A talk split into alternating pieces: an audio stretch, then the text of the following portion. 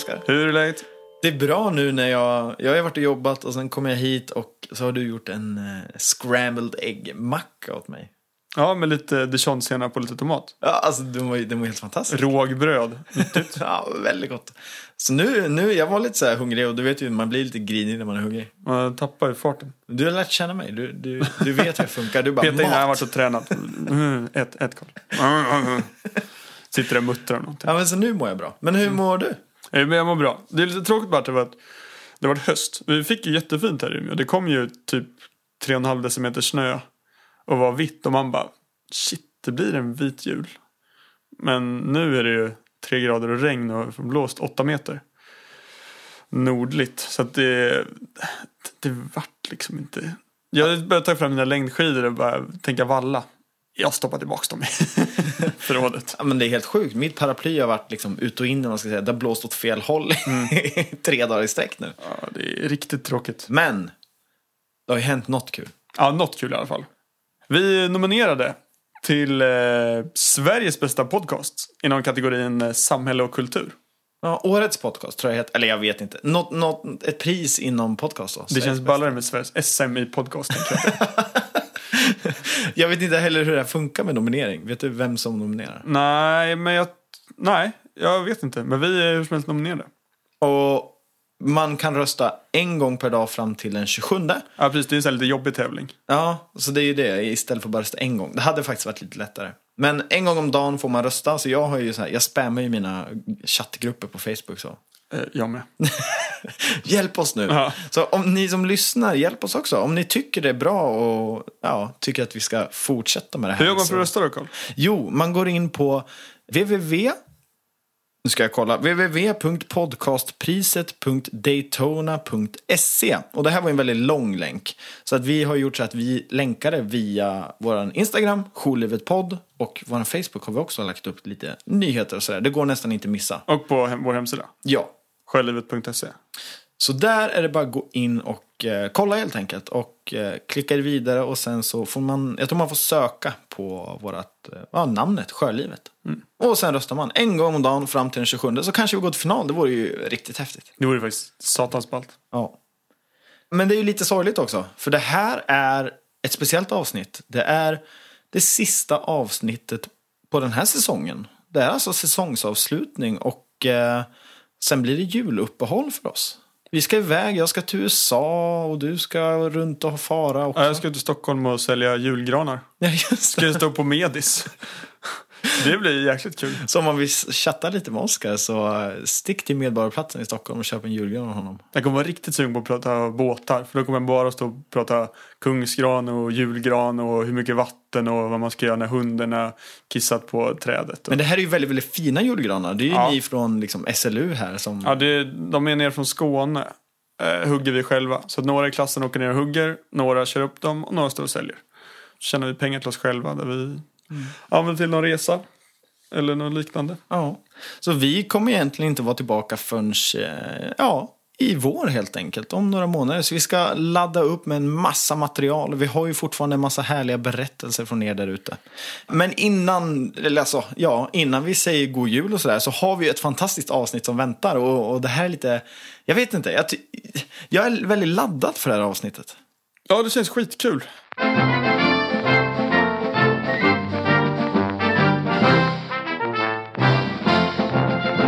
Oskar, jag kommer att tänka på, häromdagen så länkade du en, eller ja, en länk, du skickade en länk till mig eh, som handlar om antalet sjöräddningsinsatser. Det var ju en sån clickbait-grej, typ. Jaså? Ja, nästan. Men jag tänkte, det här är spännande. Det här ska vi prata om på den. Men eh, det handlar väl om att eh, årets fritidsbåtssäsong har varit den mest, eh, alltså sjöräddningen gjort mest utryckningar sedan 2007. Men det blir ju återigen, det, är ju, det kan ju vara både bra och dåligt. Dels så visar att säsongen var lång. Så att många var ute länge. Det, det pratar de om. Eh, men sen vet man heller, eller jag vet inte om eh, de eh, har fler som är medlemmar. Och det, i så fall vore det skit, superpositivt. Eh, Men sen kan det också vara att fler ringer för dåliga grejer. För jag kommer ihåg att det var ju sådana som ringde fjällräddningen höll på och sa att de var trötta och att de hade fått skavsår. Och begärde fjällräddning. Men jag tror inte att det var det här de höll på med. Jag tror att det har varit alltså riktiga räddningsinsatser man fått ägna sig åt. Ja, men sen var det väl väldigt dåligt väder, eller ja, långvarigt dåligt väder kanske man ska säga, på västkusten. Så att det blev väl typ, som jag förstod det om jag minns rätt, så var det liksom att folk, man är ute med båten och sen så är det väldigt dåligt väder under en längre period, men man- då sitter man ju fast lite grann ute i skärgården. Och då tvingas man på något sätt att ta sig därifrån ändå och förflytta sig. Och det är då det sker olyckor, eller skedde olyckor, i somras. Ja. Har du behövt bli räddad någon gång till sjöss? Nej. Jag har varit med och fått soppatorsk på en båt. Men då fick en annan båt bara dras in. Jag ringde en polare han kom och hämtade mig. Jag låg och drev ute på Kanholmsfjärden i typ en och en halv timme. Men jag hade fika med mig och det var jättefint väder. Så jag hade ju perfekt. Det var arbetstid också. Jag har en till nyhet, Oskar. Ja. Det var, eller jag, såg, det var också en, länk, eller det var kanske hamnen eller Search Mag. Det var någon som postade om eh, en, en elbåt. En Ja. eldriven båt. Som ändå gjorde 40 knop och kunde ta sig en distans på 70 sjömil. Hur långt är 70 sjömil i, i verkligheten? Gånger 1,852 Så typ i gånger två. kilometer. Ja, så 135 eh, kilometer. Det är ändå... Så 13,5 mil. Ja, det är, det är väldigt långt. Så långt säga. pallar man inte åka båt. För var det en stor båt? Ja, på, jag kommer ihåg bilden. Eh, Och det är ju liksom som en, en större variant av en styrpulpet. Liksom. Ja, så det är en liten flash. Nej, li- ja, det är ju inte, det är inte en 40-fotare. Den kanske är 6 meter.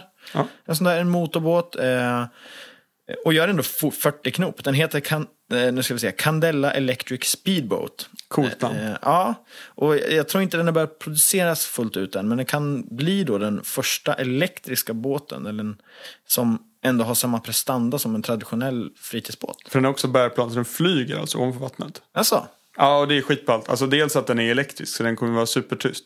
Och sen också med bärplanen då att den liksom flyger ovanför så går den ju superbekvämt. Och att den drar mindre ström då.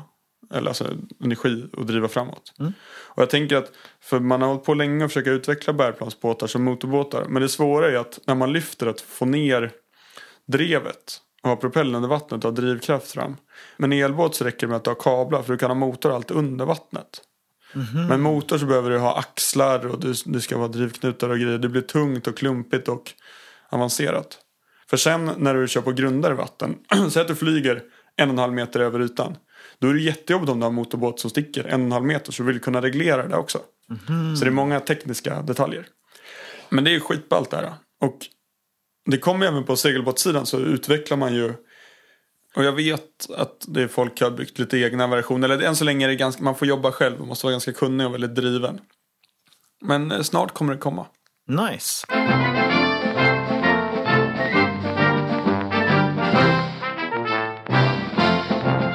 En sak till du jag vet att du ville prata om. Ja, du, det är alltid sådär när vi, när vi möts här innan, innan vi ska snacka. Nu sitter och äter mackor. Ja, då, då vill ju du, du är väldigt ivrig på att berätta saker. Men jag försöker att hålla det lite så att du, du får spara det till när du spelar in. Så jag, Ja. jag inte behöver fejka att, att inte veta. Men du nämnde i alla fall Ostindiefararen. Ja, eh, Ostindiefararen nu eh, har eh, Vad är Ostindiefararen? För de som är nya i podden. Ostindiefararen, Ostindiefararen Göteborg. Det är en eh, replika utav Ostindiefararen som också heter eh, Göteborg. Som mitten på 1700-talet gick på grund och sjönk eh, typ utanför Göteborg. Och idag så seglar den omkring då. Sen sjösattes i sommaren 2003. Och den är alltså 50 meter lång. Och är tre master. Ja, den är 11 meter bred. riktigt stor. Ja, det är ett as. Men vad är det du, du ville berätta om den? I maj vart den till salu för att stiftelsen som äger den, de har inte råd att driva det längre. De har ju kämpat länge med att försöka liksom få in pengar, de har jobbat med projekt. För det första projektet var att åka till Kina, den traditionella då, rutten som de gick båten.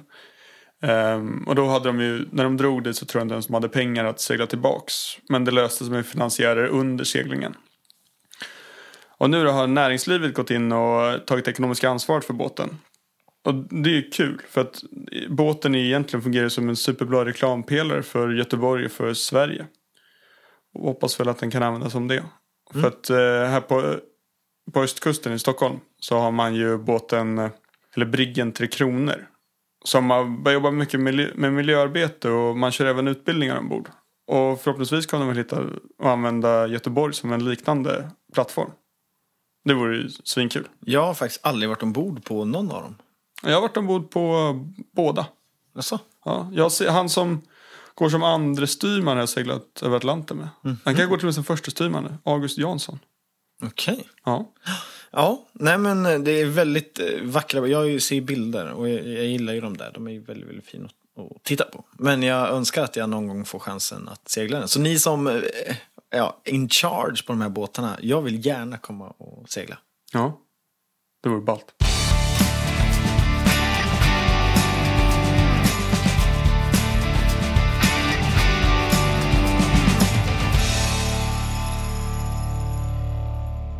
Det är ju väldigt härligt att få in alla historier som vi har fått.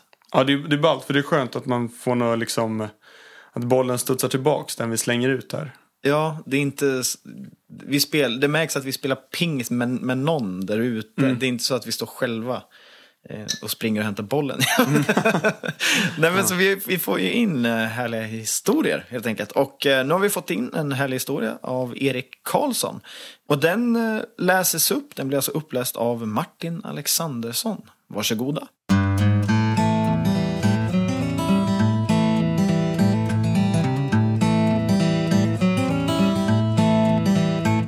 Kanarieöarna, oktober 2014. Jag och fyra personer till skulle segla över Atlanten till Västindien i slutet av november. Vi väntade på passadvindarna. De vindar som kommer in från Saharaöknen och gör att man får medvind i seglen över Atlanten. De brukar som bäst komma i just slutet av november och under några månader därefter. Så medan vi väntade på dem passade vi på att utforska de olika Kanarieöarna genom att segla runt i området. Vi seglade först till Santa Cruz på Teneriffa. En väldigt vacker stad med mycket nattliv men lite för mycket turister för vår smak. Vi ville ju egentligen fly allt det där just då.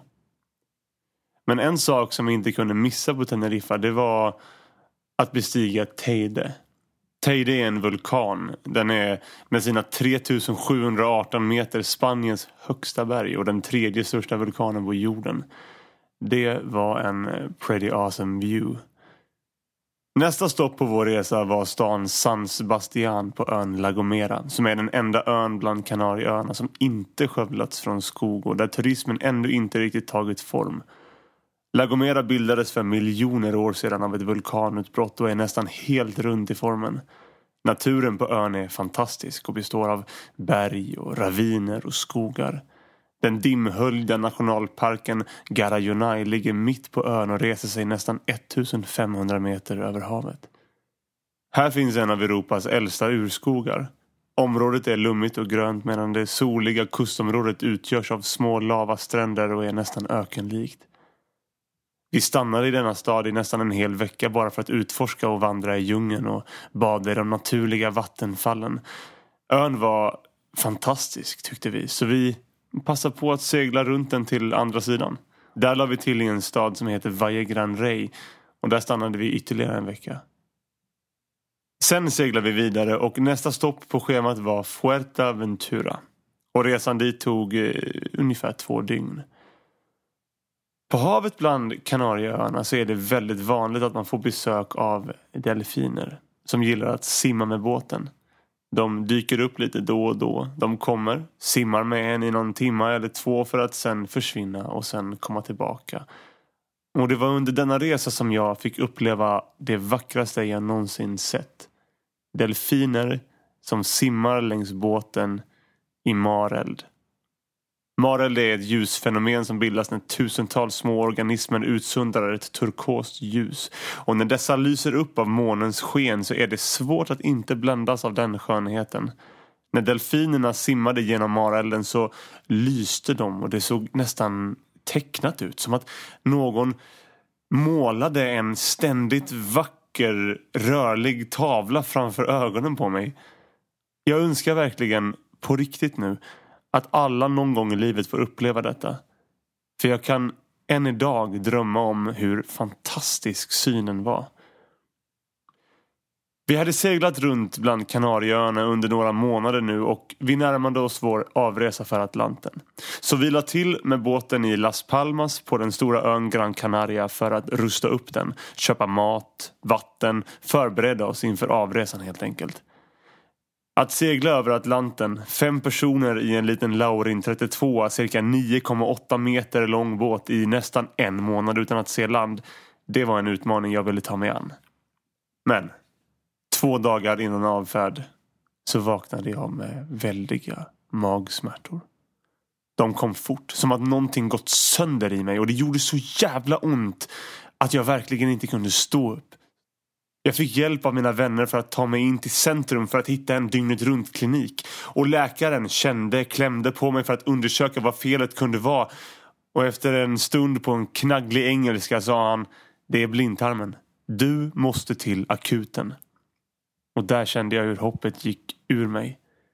Jag kommer aldrig få fullfölja drömmen att segla över Atlanten. Vad fan, ska blindtarmen gå sönder nu när jag har väntat och förberett mig i åratal? Så vi kommer in till akuten där vi träffade den enda läkaren som kunde någorlunda bra engelska. Även han klämde och kände och konstaterade samma sak. Att det mest troligt är blindtarmen. Men vi ska röntga för att vara säkra. De satte dropp i armen på mig med smärtstillande och satte mig sen i en fåtölj. Och därefter, mina vänner, så blev det svart. Mitt nästa minne är att jag vaknar upp av att flertalet personer står runt mig som skakar mig och jag hör läkaren fråga Do you have epilepsy? No. No, no, no, I don't, no, I don't, I, I don't, svarar jag. Och jag reflekterade snabbt hur varmt det var på vänsterbenet. Fan, jag hade kissat på mig. Därefter gick allting väldigt fort. På vägen till röntgen berättade läkaren vad som skett. Jag hade fått ett anfall och skakat okontrollerat med öppna ögon i flera sekunder. Allting var främmande. Ett sjukhus långt ifrån den standard vi har i Sverige. Bara en engelsktalande läkare och ingen familj i närheten. Familjen, visste de ens om att jag var på sjukhus? Troligen inte och att jag skulle bli opererad. Jag kände bara hur drömmen om Atlanten låg på gatustenen redo att spolas ner i brunnen bredvid. Efter att jag fått nya kläder och röntgats så tog det en stund. Jag var lite snurrig av allt smärtstillande jag hade fått men ja, sen kom läkaren till mig. Jag skulle få min dom. Han sa I have the news. It's not the appendicitis. But I do understand why you are in so much pain. Because I have never, ever, in my entire life and career as a doctor, seen that much poop.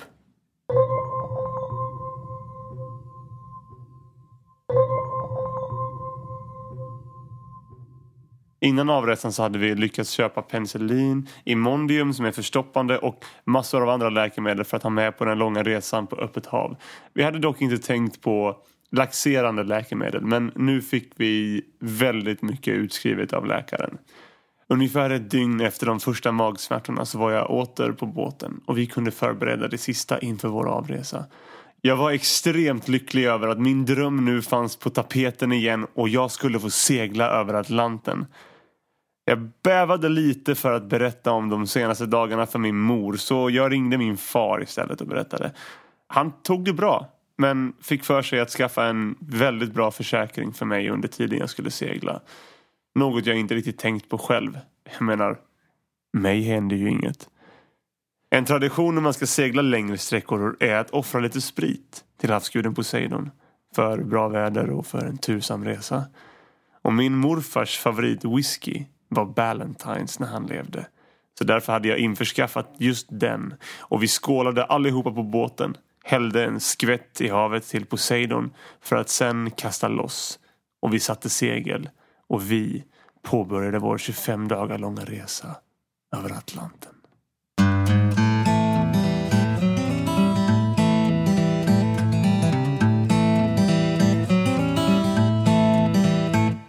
Den här hösten så har vi ju haft eh, en, en, vad säger man, en lojal, en härlig, en väldigt varm sponsor vid namn Moringo. Moringo! Och de är här även idag, detta avsnitt.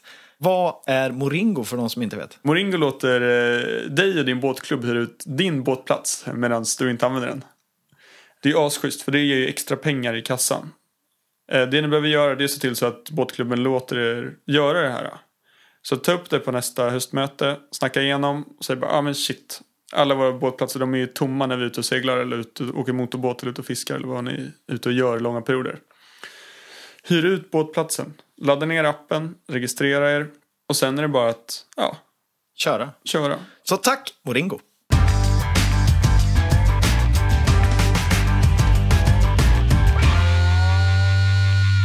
Så, hej, vem är du? Hej Oskar! Eh, Jag heter Marco Witt eh, och håller på mycket med sjöfart kan man säga.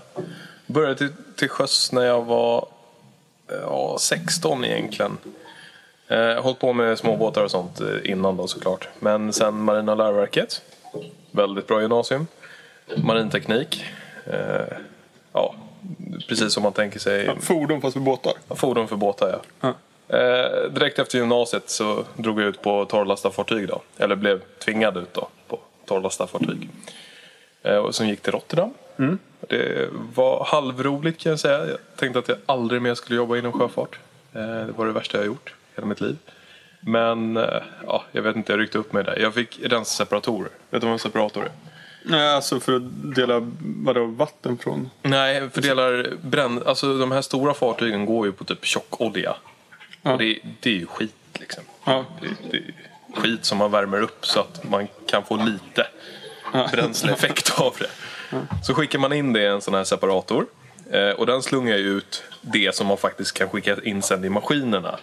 Resten som typ asfalt som är kvar i de här diskarna. Ah. Det, det kan man inte köra på. Och det går ut andra vägen då. Så kasserar man det eller ja. Jag vet inte riktigt vad man gör med det. Men eh, de där var man tvungen att ta isär och rensa rätt ofta. Det är ganska kladdigt tänker jag. Ja, det var ett jävla slavgöra. De är tunga. Det är, ja, det, det är ett helvete. Det kan man fråga vem som helst om. Och sen så körde vi ju stål. Det här säger jag, ja, förtroende kan jag säga. Men eh, Ja, hänga. det här säger jag, alltså jag hade ju en eh, chief på den båten, vi säger inga namn.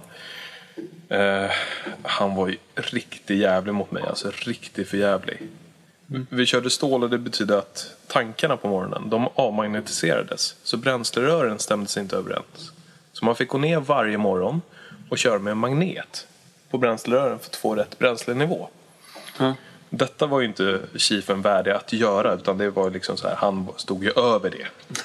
Eh, så då blev ju den som var nyast på båten och höll till i maskin. Den som skulle tryckas längst ner. Mm, exakt. Hierarkin. Motorman då. Så klockan fem varje morgon ner och fixa de där jävla tankarna liksom och kolla att det var rätt. Och sen upp, lägga sig, sova några timmar till och sen rensa separatordiskar. Det var det jag gjorde typ. Och sen så trodde jag på helt allvar att det var helt okej att dricka på söndagar liksom. För vi drack varje söndag på båten. Och det, det var ju liksom något som man... Det här är inte så länge sedan. Nej. Det här är ju typ... Vad är det? Nio år sedan. Då, men, Modern tid. Ja, modern tid. Men jag tror det var helt okej att dricka. Eh, Det var en som höll sig nykter och det var han som körde då, som hade vakt. Ja. Ja, det var väl bra. Kan man ju tycka. Ja. Hur länge var du där ombord då? Eh, Jag var där ombord några månader, sen så hoppade jag av. Man körde 1-1 system, så det var på en månad och så av en månad. Men sen så kände jag så här, nej men det här är inte min grej. Eh, och så började jag jobba lite i skärgårdstrafiken istället. Eh, tyckte det var skitroligt. Alltså det var riktigt, riktigt skoj. Och så började jag jobba på lite kryssningsbåtar. Eh, det tyckte jag också var kul. Eh, blandade erfarenheter från olika båtar där då. Och så ja, gick jag uppåt då i Strömma. Så jag började som eh, jungman. Gick Och över... det är att gå på däck och liksom ta hand om tamparna. Ja, exakt. Ja, man, man börjar som längst ner då. Och då heter man jungman då. Man hjälper till med ja, allt från att typ, ta hand om, gå på däck, ta hand om tamparna, diska. ehm, ja, fixa alltihop liksom. Det är ju allt i allo. Hoppeland-Kalle. Eh, sen gick jag över till matros. Och då får man bestämma över Hoppeland-Kallen. Kändes jäkligt bra. Sen gick jag över till att vara skeppare då, för Strömma.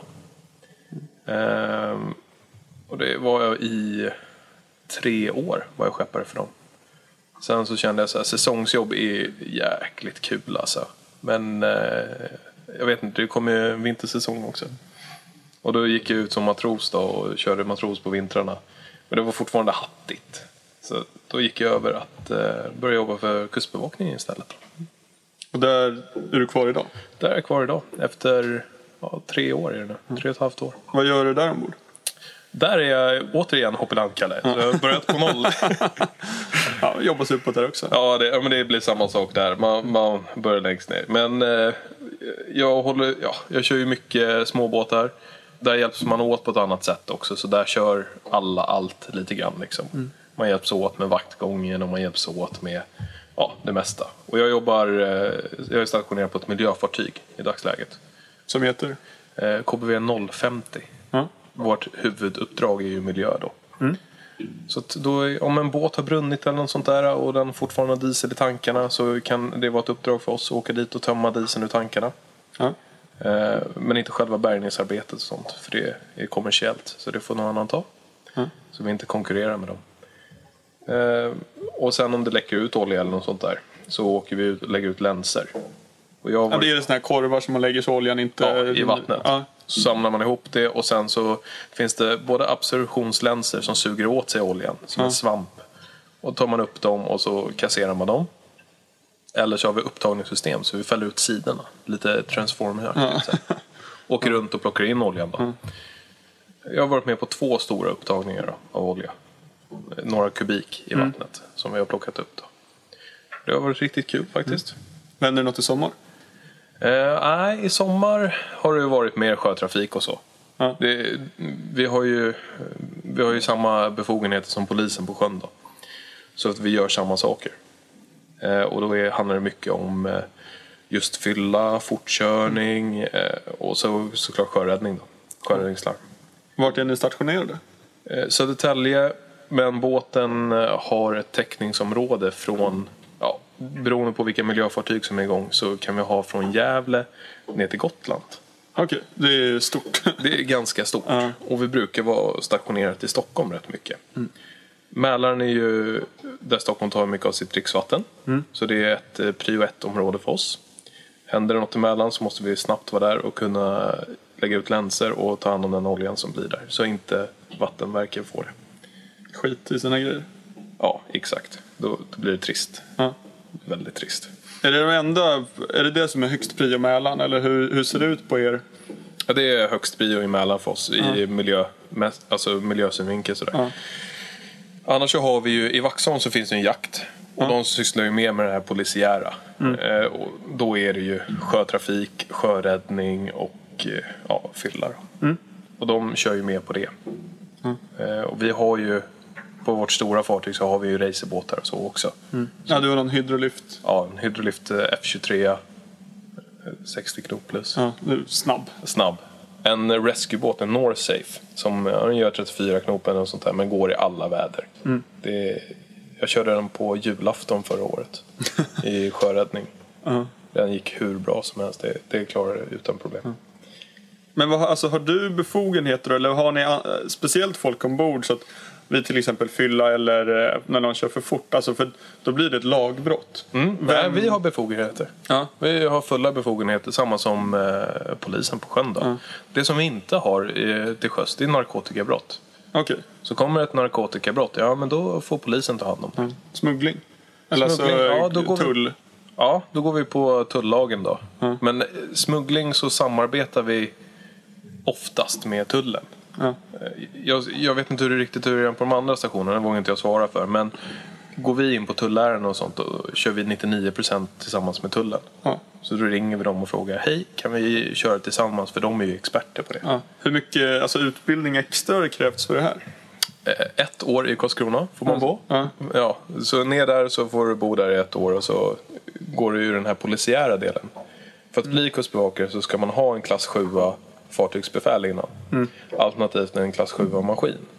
Men ofta så har man en 7 vad heter fartygsbefäl och sen så får du så skickar de till Chalmers om du inte har maskin 7 Okej, så då man vill att man ska ha dubbel? man, man ska ha dubbel där. Ja, Och det är väl framförallt för att man senare kan avancera i Kustbevakningens egna system. Ja. Men det, för det känns ju nog ganska populärt. För jag kommer ihåg när det här tv-programmet gick. Åh herregud. Ja, Ja, men det var ju- ja, men typ när du gick i gymnasiet. ja nej, jag vet det. Och då fanns ja. det väl någon, en sjukt hype om att bli kustbevakare. Det var ju det var bland det coolaste som fanns att bli till sjöss. Ja. ja, men det här tv-programmet var inriktat på racerbåtspatrull då. Ja. Och det var ju småbåtar och det är så...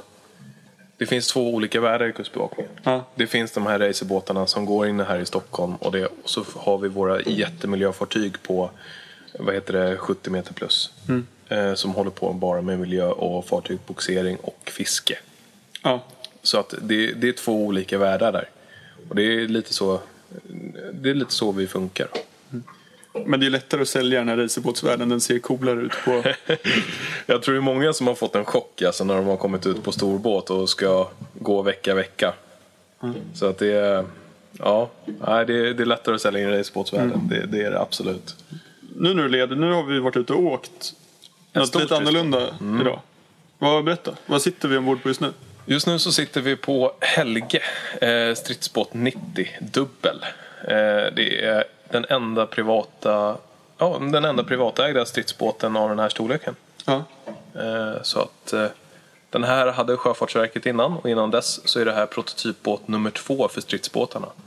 Så att det här är den andra i serien som har tillverkats. Eh, Så det är en gammal släktklenod kan man säga. ja. Den är ju svinball. Ja. Även om det är lite, det är inte, det, den har ju alla prylar men det är inte det nya. Vi pratar om VHF liksom. Det är, Det är ju en sliten båt, så kan man ju se det absolut. Och det är mycket som är kvar från eh, militärens tid här. Ehm, Så kan man ju lugnt säga. Som, historien som jag kan om det här är att eh, Sjöfartsverket köpte den här. Eh, Och han hade den som utbildningsbåt för att lära sig köra vattenjet för lotsarna. Så den här var orangemålad när eh, den köptes lots. Och idag så är det The Target som har köpt den då. Ett eventbolag i Stockholm. Men de har inte kommit igång ännu med själva körningen då. nej, för målet med båten är att driva alltså, charterverksamhet och att Ja, jag tänker det är sjukt ballt med svensexa eller alltså, ett polargäng. Och... exakt. Åka ut och åka på det här monstret. Ja, jag tänker framförallt ett gammalt så här lumpengäng Ja, som ska minnas tillbaks. Då är det här ballt tror jag. jag tror också det. Att det, det är någon häftig känsla. Men det, det har inte riktigt eh, tagit igång ännu då. Förhoppningsvis så gör jag väl det snart då. Så att just nu så tar jag hand om båten åt dem. Ja. Eh, ut och kör den lite då och då. Ja, fixa, ja, dona lite. Du har ju något projekt på gång också, eget privat. Ja, jag håller på. Jag köpte ett skrov, ett Praia-skrov. Det är en liten, liten racerbåt. Eh, 14 fot lång. Översatt till meter, det kan jag inte, men den är liten. Eh, och så var det ju så att eh, jag har ju en stor racerbåt också. Eller 19 fot, det är inte, det är inte jättestort det heller. Men eh, Roslagsloppet, det är ett lopp som går från Roslagen, eller det går i Roslagen. I år så startade det från Kapellskär eh, och gick eh, upp till eh, Öregrund. Eh, och då kör jag i Classic där.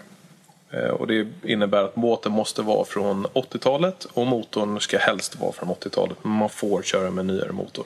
Det, det är okej. Vad har du för maskin på? Jag har en eh, Johnson 96 som jag starkt funderar på att göra bojsten av.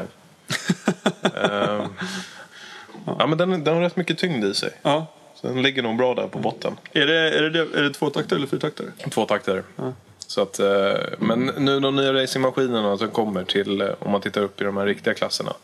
Nu börjar Mercury komma med en fyrtaktare som faktiskt är väldigt, väldigt bra.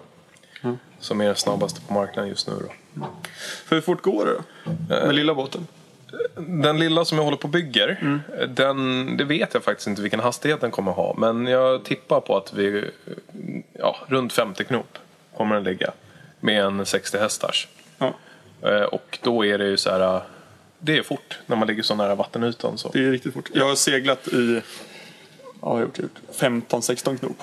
Ja. Det känns som man bara flyger fram. Och då är man också nära vattenytan. Så de där farterna måste vara Ja, hysteriskt. Argo-båten, eh, Argo 19 där, den går ju 60 knop. Ja. Eh, Och den skulle ju kunna tävla i 115-klassen utan problem. Men eh, jag, jag känner att det är roligare att köra i Classic. Vad, vad, mer, vad är målet med de här grejerna? Är det, bara, är det mecka och pilla som är, eller är det att racea liksom? Och, Nej, men det, målet har väl varit att... Eh, jag vet inte, har man någon mål? Ut, ut i skärgården liksom, åka kul. båt ha kul. Ja. Jag har så mycket fritid nu. Det är bra. Jag- Ja, men jobba vecka vecka så. Så måste, alltså, jag kan inte släppa båtarna helt och hållet. Så att det, det har blivit mycket fixa och trixa. Men med till Kustbevakningen, ni, ni är ute och kör året runt? Året Alltid. runt, ja. Eh, vi går ju på schema och sen det är såklart att öv, ja, man lägger ju mycket övningar, mycket utbildningar och sånt lägger du på vintern. Ja, för då är det inte lika mycket utryckningar. Nej. Eh, och dessutom så är det inte lika många båtar som kan gå i is. Nej. Småbåtarna, de är ju borträknade. Eh, vi har ju svävare. Ja. De går ju. Vi har en svävare i Vaxholm. Eh, och sen uppe i Umeå och Luleå såklart. Då. Ja, ja det, isen börjar lägga sig nästan. Jag såg några bilder från helgen. Och så har vi snöskotrar. Ja, ni har det? Mm. Jaha. Så de är ute och blåser på skoterleden och sånt ibland. Ja. Kustbevakningen på snöskoter. Ja. Det är ja. Ja, men vi står ju mycket i hamnarna också. Ja. Eh, och kör tillsammans med tullen. Så vårt eh, verkningsområde är ju så fort det är på vattnet och så alla hamnar och öar. Och sen öar, det kan man ju tolka lite. Gotland räknas inte riktigt till. Det är fastland. Ja, det, ja, Annat land. ja, det skulle jag vilja påstå i alla fall. Men var är ni där då under um, Almedalsveckan? Ja, ja, det, det är de. Det finns ju en station på Gotland där det är, ehm, Jag vågar inte svära på vilken båt det är som ligger där. Om det är 002 som ligger där. Jag tror det. Eh, Men det är en stor miljöbåt som ligger där. Så har de lite småbåtar också. Och så har de, lånat, de har en utsjöribb där. Men den är utlånad till eh, Grekland just nu. Okej. Där vi är nere och håller på med Frontex-operationen. Ja. Och hade du varit nere? Ja, jag har varit nere i somras. Ja. Eh, några gånger då. Då är det lite längre patruller och så är det ju flyktingsmuggling som, Okej. Ja. som vi försöker bekämpa där nere så mycket som möjligt. Och sjöräddning såklart. Ja. Har ni samarbetat med de gula båtarna då? Nej, det Eller har, ligger de helt separat? de ligger på en annan ö. Okej. Ja. Så att vi har legat på Lesvos eh, och så samarbetar vi med grekiska kustbevakningen. Så eh, varje båt har en mixbesättning av svenska kustbevakningar och grekisk kustbevakare. Kul. Ja, det har varit riktigt roligt. Eh, Vad är det för båtar ni har nere då? då är det stora utsjöribbar. Ja. Eh, som är, jag kommer inte ihåg märket exakt. Men de är, mm, nu, tum, nu tar mellan tummen och pekfingret, men de är 15 meter långa med hytt. Så kan man sitta fyra personer inuti dem då. Och de har visat sig vara extremt bra när vi har lastat folk då. När det har varit en, någon gummibåt som håller på att sjunka eller så. så har vi åkt dit och så har vi lastat upp människor. Då. Nu är det tryggt med ribben och man kan gå in nära. Det känns inte som man Nej, stöter på folk. och liksom. propell, det är ju propellrar på de där. Det är dubbla drev då. Men eh, de ligger så långt ner också. Ja. Så de ligger bra långt under vattenytan. Det, m- man säger att det är en ribb men det ser ut som en liten pansarvagn. Ja. Det är som att skulle ta den här och sätta fändrar runt. Okej, ja. Det är en ganska tuff båt. det, det, är, det är det. Ja, men de har varit extremt bra och de har hållit jätte, jätte, jättebra. Jag har varit där nere när det har stormat rätt mycket också. Det är ju inget kul att sitta i storm. Det är Nej. det aldrig. Speciellt inte om du jobbar x antal, timmar där ute. Jag vet att man bara ska vänta av det. Ja, ja det är sällan det. De, kom, de har kommit några gånger under storm då. Då får de ju de får ju billigare biljetter då. Ah, ah, ah. Så att eh, det är ganska dyrt att komma över när det är fint väder och så. Och så har de ju sagt så här, ja, de fyller de här gummibåtarna med 40-50 pers i varje båt. Men är det dåligt väder så kanske det är om är 20 stycken som är lite yngre, lite, ja, lite starkare som säger så här, ja men vi kan åka, ja vad bra då får ni rabatterat pris. Så hoppar de i i alla fall. Det är ju totalt vansinne. Alltså det är, Ja, det är helt sjukt. ja. Men samtidigt man förstår då alltså vad de, att de flyr ifrån om man väljer att ta den risken. Att det... Det är ju inte jättetryggt i Turkiet just nu. Nej. Det väldigt stökigt. Men har ni hela, ligger alltid kustbevakare ner eller var det bara nu under sommaren eller? Nej, vi har legat där i ett år och det är nu också. Så operationen pågår just nu. Vi har ju legat där nere tillsammans. Norrmännen har ju varit där. Ja. Och jag tror att de är där fortfarande. Eh, Portugisen, portugisen har varit där och så är det en svensk polishelikopter där nere just nu. På Okej. Lesvos då. Ja. Så att eh, vi fortsätter med den här operationen. Hur länge, det vågar jag inte svara på. Nej. Det vet jag inte. Sen så känner man ju att man gör någonting ganska bra där nere också. Man är faktiskt där och lyckas hjälpa folk. Det är riktigt roligt. Vad är nästa som händer då? Det är att bygga den där båten. Ja. Men det har jag hela vintern på mig. Så det blir väl att jag står och stressbygger den i vår där sen. ja, men kul. Då får vi se uppdateringar för det. Tack så jättemycket Marco. Varsågod.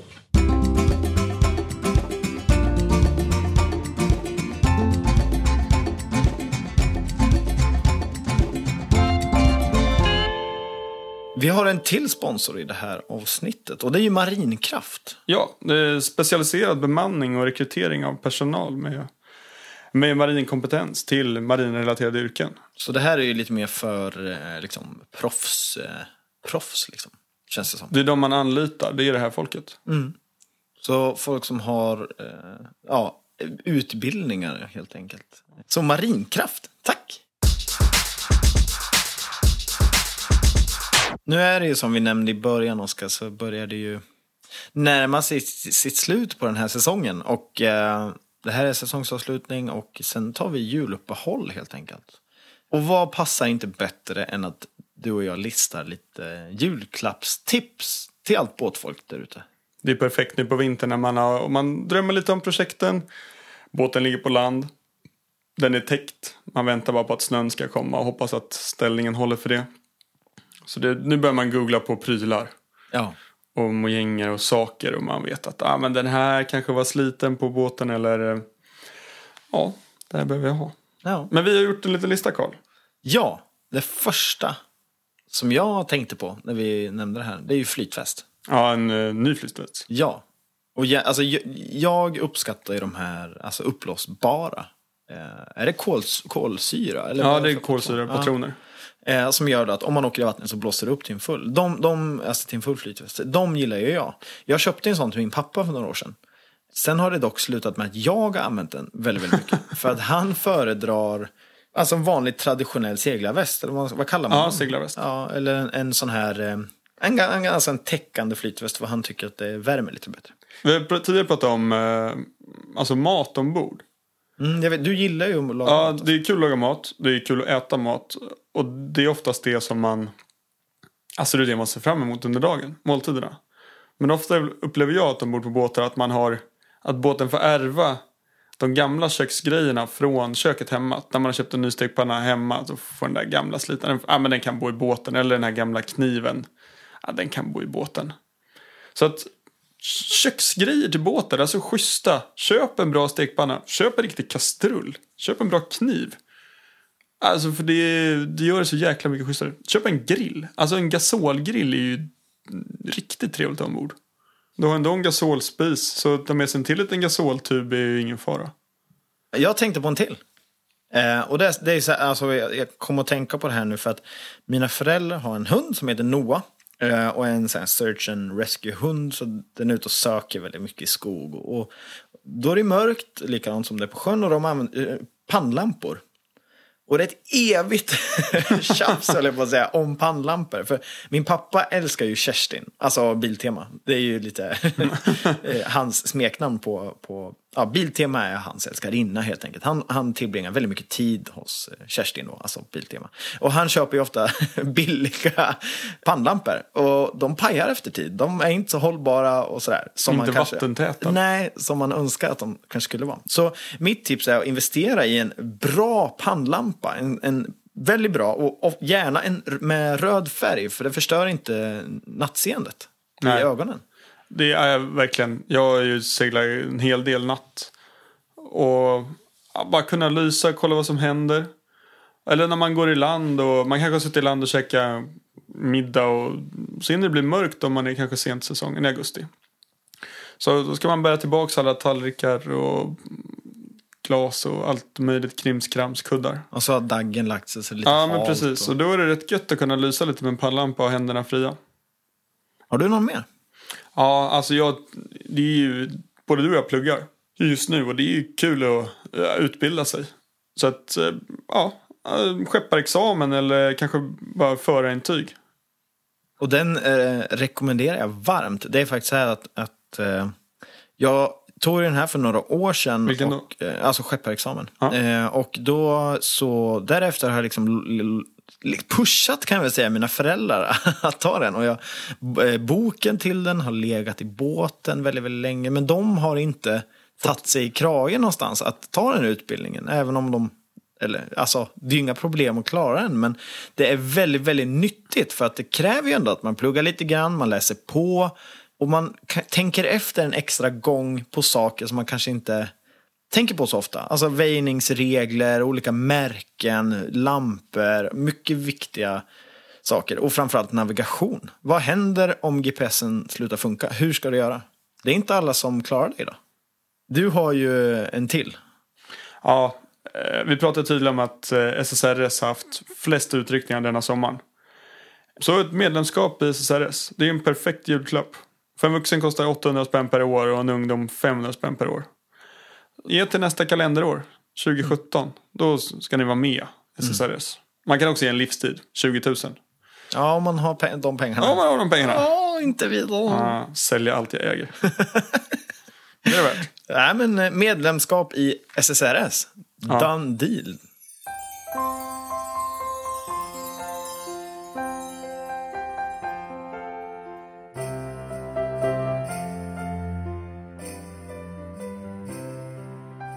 Ja, Karl.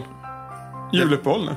Ja, säsongsavslutningen. eh, Den närmar sig sitt slut. Tomhet. Jag vet inte, jag kommer få sitta och spela in själv. Och... Bara för att hålla mig ajour. Ja, alltså det här är lite, lite sorgligt men ändå glatt. Ja, det känns som att vi har, eh, det här är 15 avsnittet, 15 härliga avsnitt vi har lyckats få iväg. Och det är extremt kul att få det gensvar som vi har fått. Vi kommer komma tillbaka, vi lovar och svär. Det kommer om några månader här nu i början av eh, 2017, alltså efter jul helt enkelt. Ja. Så vi är inte borta länge. Vi är snart tillbaka med nya historier, nya saker, nya nyheter och lite mer drag. Men är fortfarande då, vi, eftersom vi inte är borta, har du någon historia eller någon idé eller någonting du vill ja, få fram helt enkelt, så hör av dig till oss. Och håll koll på våra sociala medier. Alltså vi kommer inte stänga ner dem. Nej, verkligen inte. Jag ska åka till USA och försöka spela in. Jag ska åka vattenskoter och grejer där. Bara för att ja, ha det gött och ha det kul. Sen ska jag prata med lite amerikaner och se hur deras sjöliv ser ut. För de har inte lika mycket öar och skärgård som vi har i Sverige. Men de har en stark kultur. Boating har de som ett, eh, ja, ett verb. Som Ja. att det är hela grejen de gör.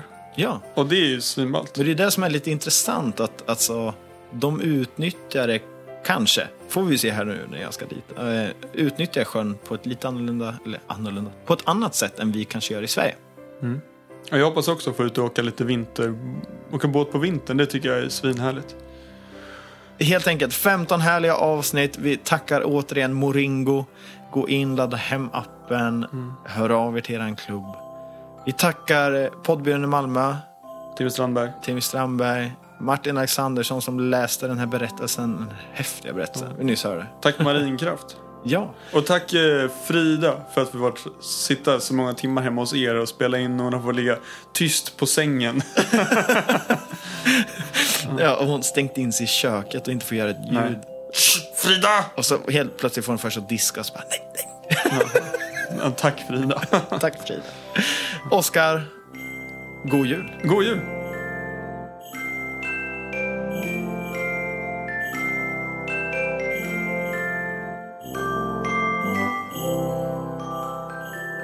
Eh, ska jag stänga av? Ja.